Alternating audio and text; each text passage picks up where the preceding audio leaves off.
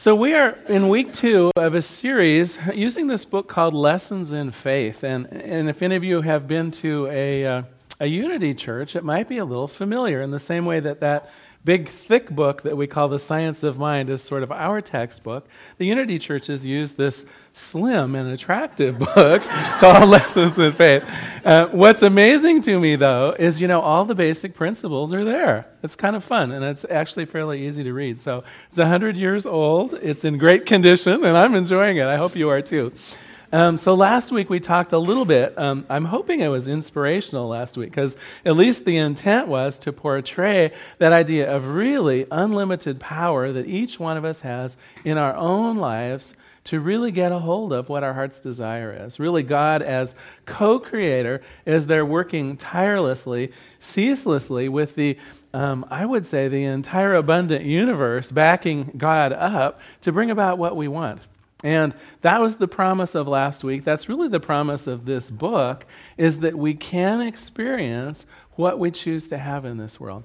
So this week we're going to talk a little bit about some of the tools, some of the specific techniques that we can use right from the book to help bring this about. Because what I know is even though our minds are incredibly creative, even though our minds tap into the one mind, even though our desires tap into the abundance of the universe, many times we feel a little stuck in the right nowness of what can get down get us down on a day-to-day basis right?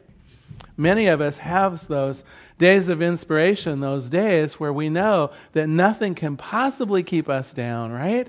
But then for whatever reason a few days will pass or a few months will pass and don't we tend to get stuck once more and what I don't believe is that God comes and goes. I don't believe that somehow this power is selective in its ability to bring about good in our lives. And so I'm thinking it's something within us. It's something within us that periodically will just say, well, there's good in the world, but not for me today, apparently, not for me to have right now. Or, or maybe when things get going really good, there's a little voice in our head that says, well, this sure can't last forever. Do you know what I mean? Anyway, whether you're feeling that today or whether you're feeling that this is one of your best days, what I do know is that our patterns of belief, our patterns of being able to hold on to what we want are limitless. Even if on a certain day you feel a little bit helpless, even if on a certain day you feel a little bit like the world is bearing all of the pressures that exist right onto you, what I know is that that's not the truth of who we are. That might be our individual circumstances on that day, but it isn't the truth of us. So today we're going to talk about faith. We're going to specifically talk about two of the tools that are in this section of the book, Lessons in Truth. But before we do that, because these two techniques are around faith, I want to talk about faith itself. What is faith? And we have a definition of it from the book that I want to want to share with you. And I also think we have kind of a topical definition, one that's maybe a little more in current parlance, and I want to take that apart too. But first, let's let's start with the one that's here um, from um, Emily Cady. One of the unerring truths in the universe is that there is already provided a, a lavish abundance for every human want. In other words, the supply of every good always awaits the demand. Another truth is that the demand must be made before the supply can come forth to fill it. To recognize these two statements of truth and to affirm them are the whole secret of understanding faith. Faith based on principle. Faith is the assurance of things hoped for, the conviction of things not seen. Faith takes hold of the substance of the things hoped for and brings into evidence or visibility the things not yet seen. So, the way I would summarize that is simply faith is our ability to recognize and to anticipate some good before we actually have it. So, that's, that's faith as defined in this book.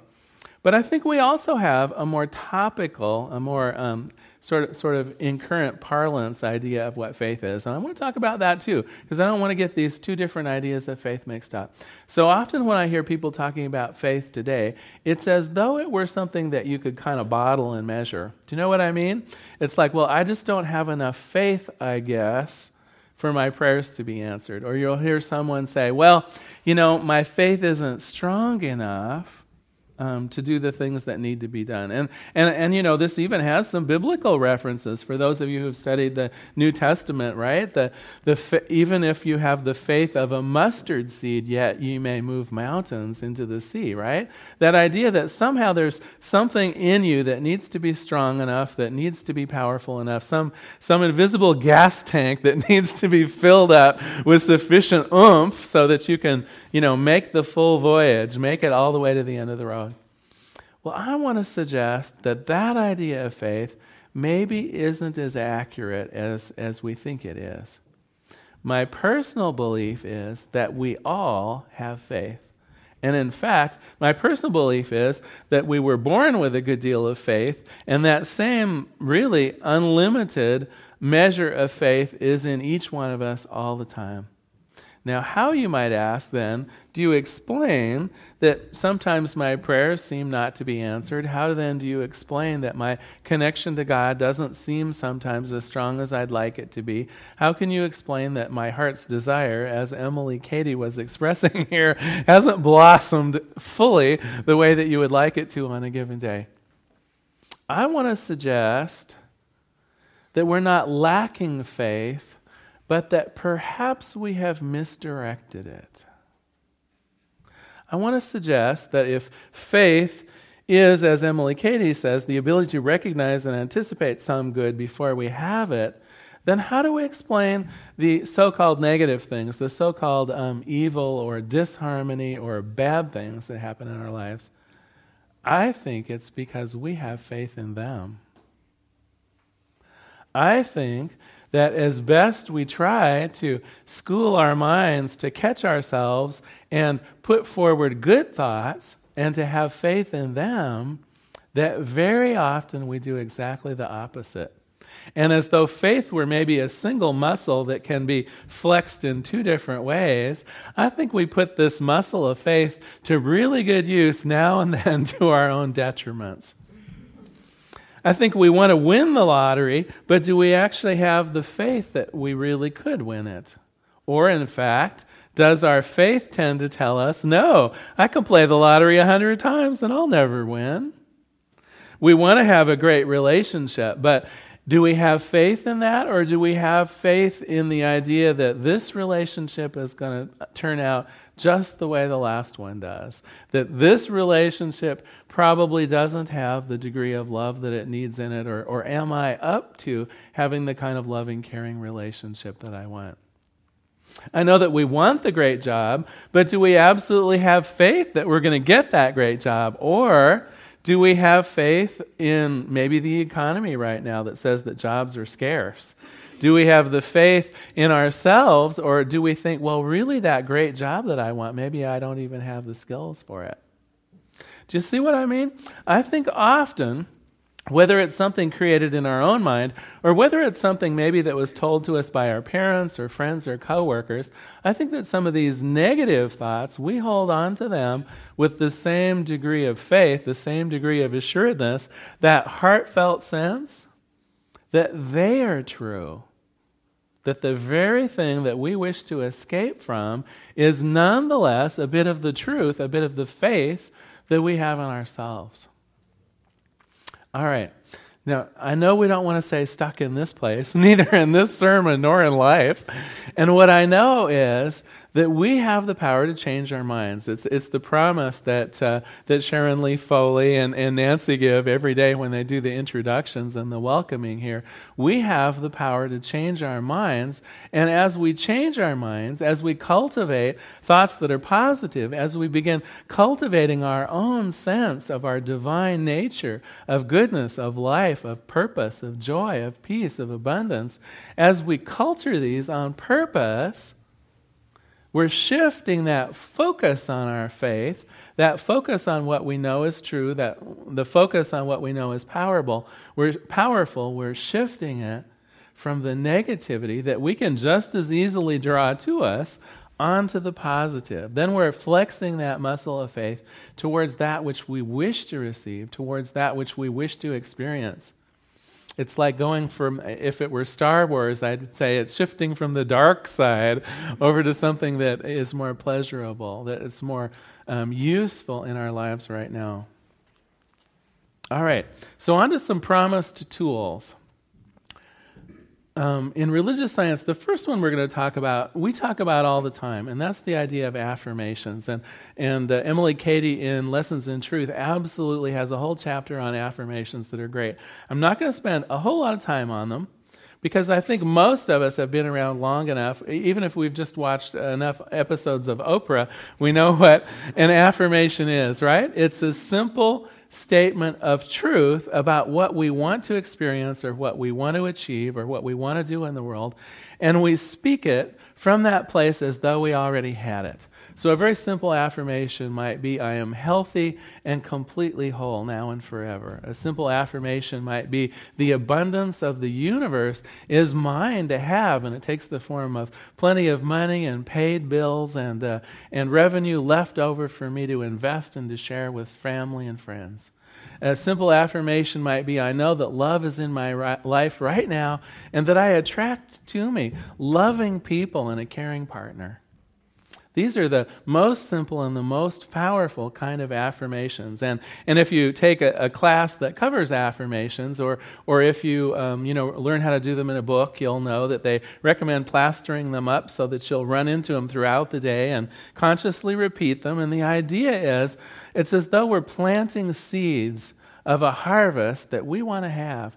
And so, the more thoughtful seeds that we plant of a nature that reflect what we want to experience, just as though we're already experiencing, then when those mental seeds, of course, bloom and grow, we're going to experience that very thing.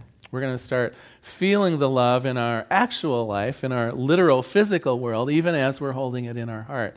We're going to experience abundance on the physical plane, even as we're having the thoughts in our brain. So that's the idea of affirmations, and you'll find them in the Science of Mind textbook. You'll find them in Lessons in Truth, and I dare say you can, you know, it's very popular in the world today to do affirmations. Something not so common, though, another chapter in this book that we're studying this week is a lesson on how to do denials. And, and this was, a, although Ernest Holmes in a couple of his early books talks about it, Ernest Holmes, the, the founder of religious science, towards the later end of his life, it's as though this idea of doing denials um, kind of faded away. But you know, I think they're great fun. And so today we're going to do a few denials. We're, we're going to learn that denials are not just a river in Egypt. All right. So let's do some denials. Let me start out just by giving a couple of them to you. Today, I stopped thinking about myself as anything but capable, lovable, and powerful. I now interrupt this foolish thought with something that is true and something that is good. And I like that one. Have you ever been, um, well, and, I, and here let me do a little confession. Up until about five years ago, I tended to be a little bit of a worrier. I was one of those people that if you happen to wander by my neighborhood late at night, like at 3 a.m., if there was a light on at 3 a.m., I can tell you what I was doing. I was worried about something. And typically, the way it would happen, I'd go to bed, whatever, and whether it was a dream, I mean, maybe I was even worrying in my sleep, I don't know.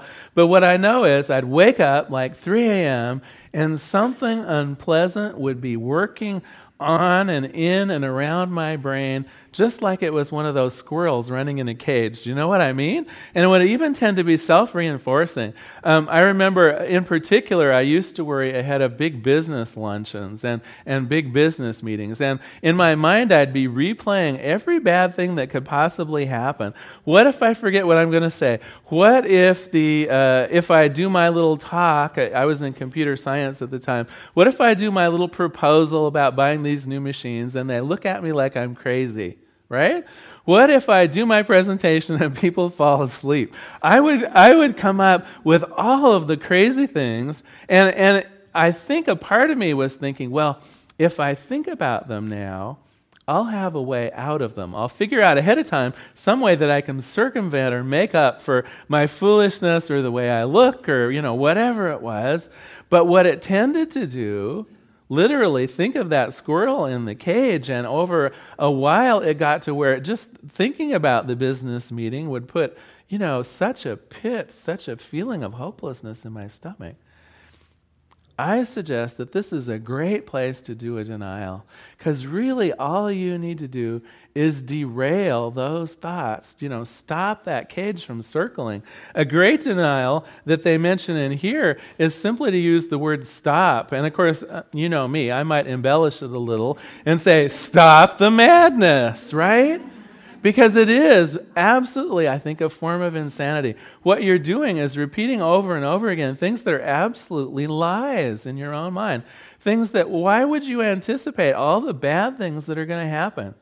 You know, from what we know in this philosophy of science of mind, what am I kind of doing? I'd be setting myself up for a good number of them to come true, right? And so, what if I've gone over them enough that I might figure out a solution? I don't want to experience them to begin with.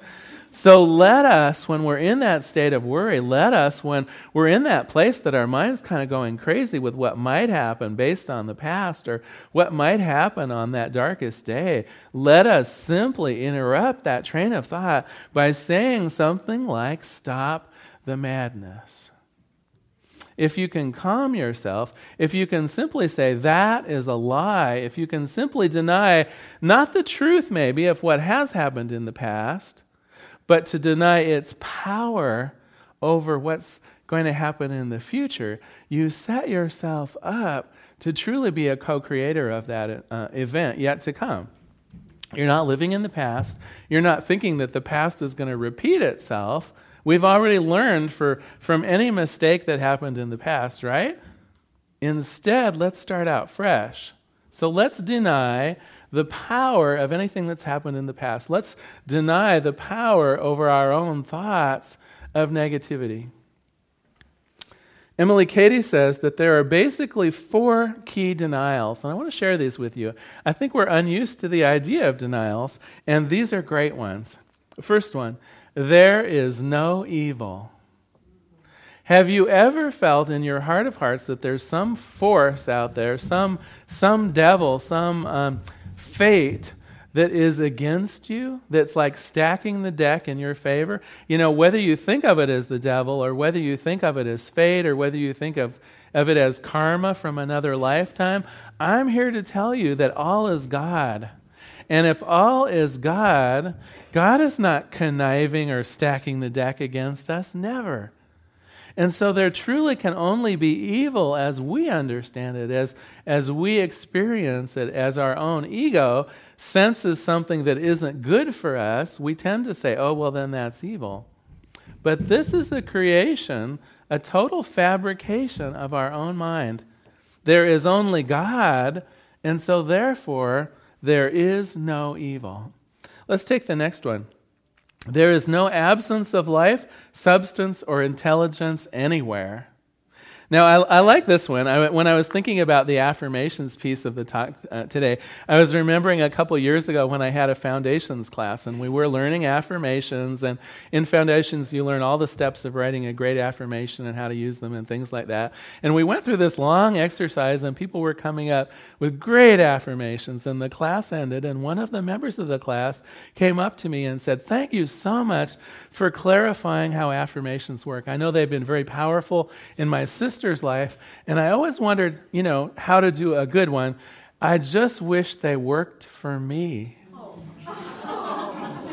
right?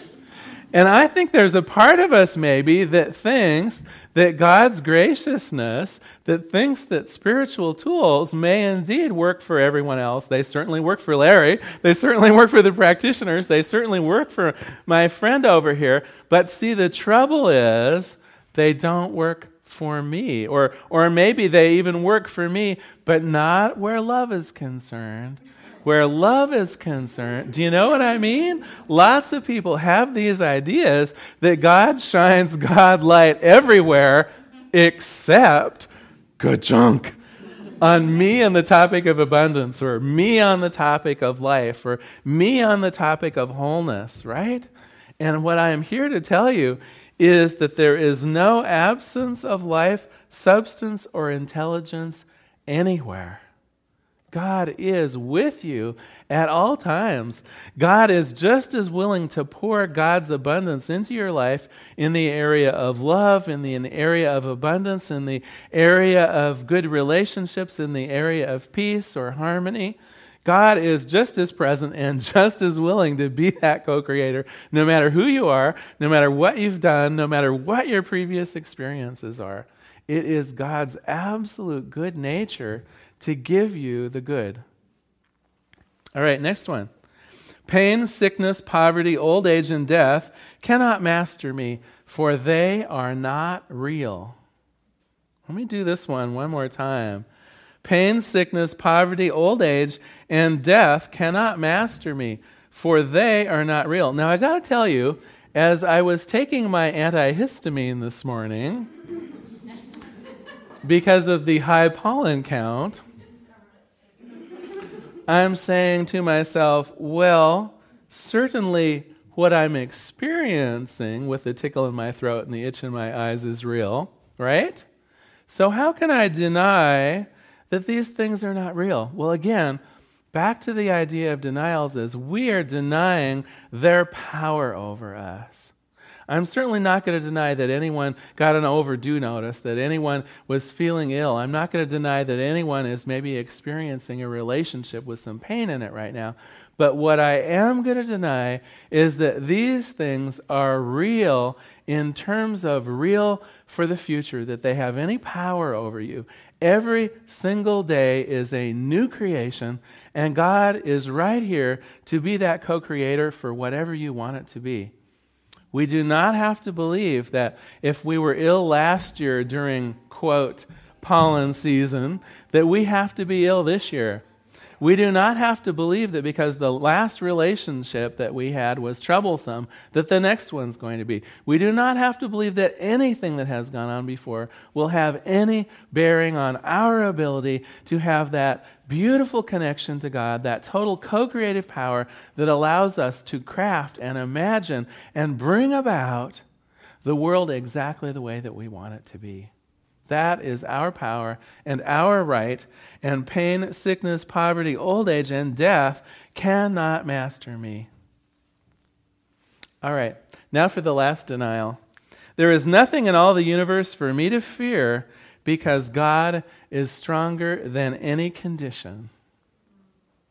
You know, I think a lot of times we believe that our conditions define our lives. It's as though we took that metaphysical chart that said first there's cause and then there's an effect and flipped it upside down. And I hear people all the time, if you just walk around listening idly to people, you will hear them all the time saying that their effects make their causes. You'll, you'll hear them say, Because I had a bad childhood, I can't seem to get a good job today. You know, I never really learned how to be in that working environment, and so all the jobs go to other people. You'll hear people say that, you know, because I'm ill, I keep having these thoughts of lack and limitation.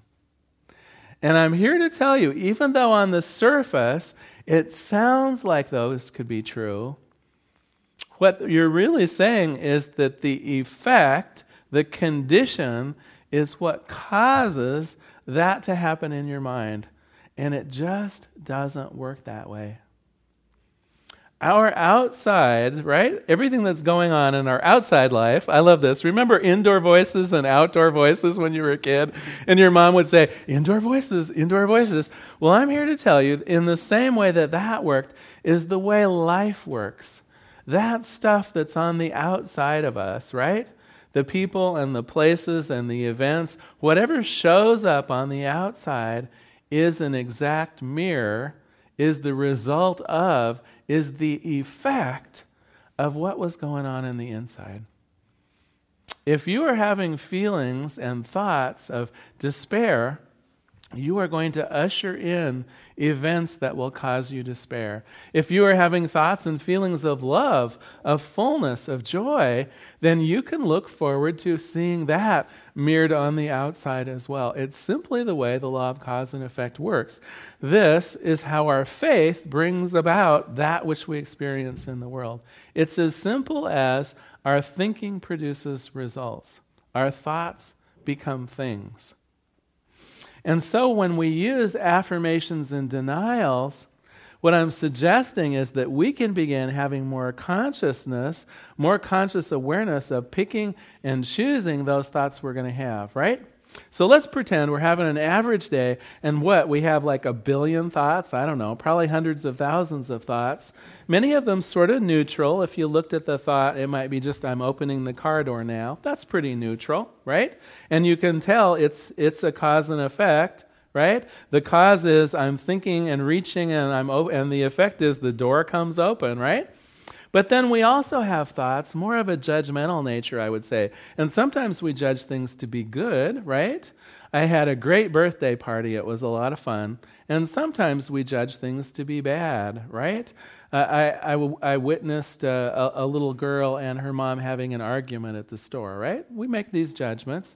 What I'm suggesting is the way we fill up our mind, positive and negative, is what we'll be experiencing more of in our life. And we can use the tools of affirmation and denial to absolutely stack the deck.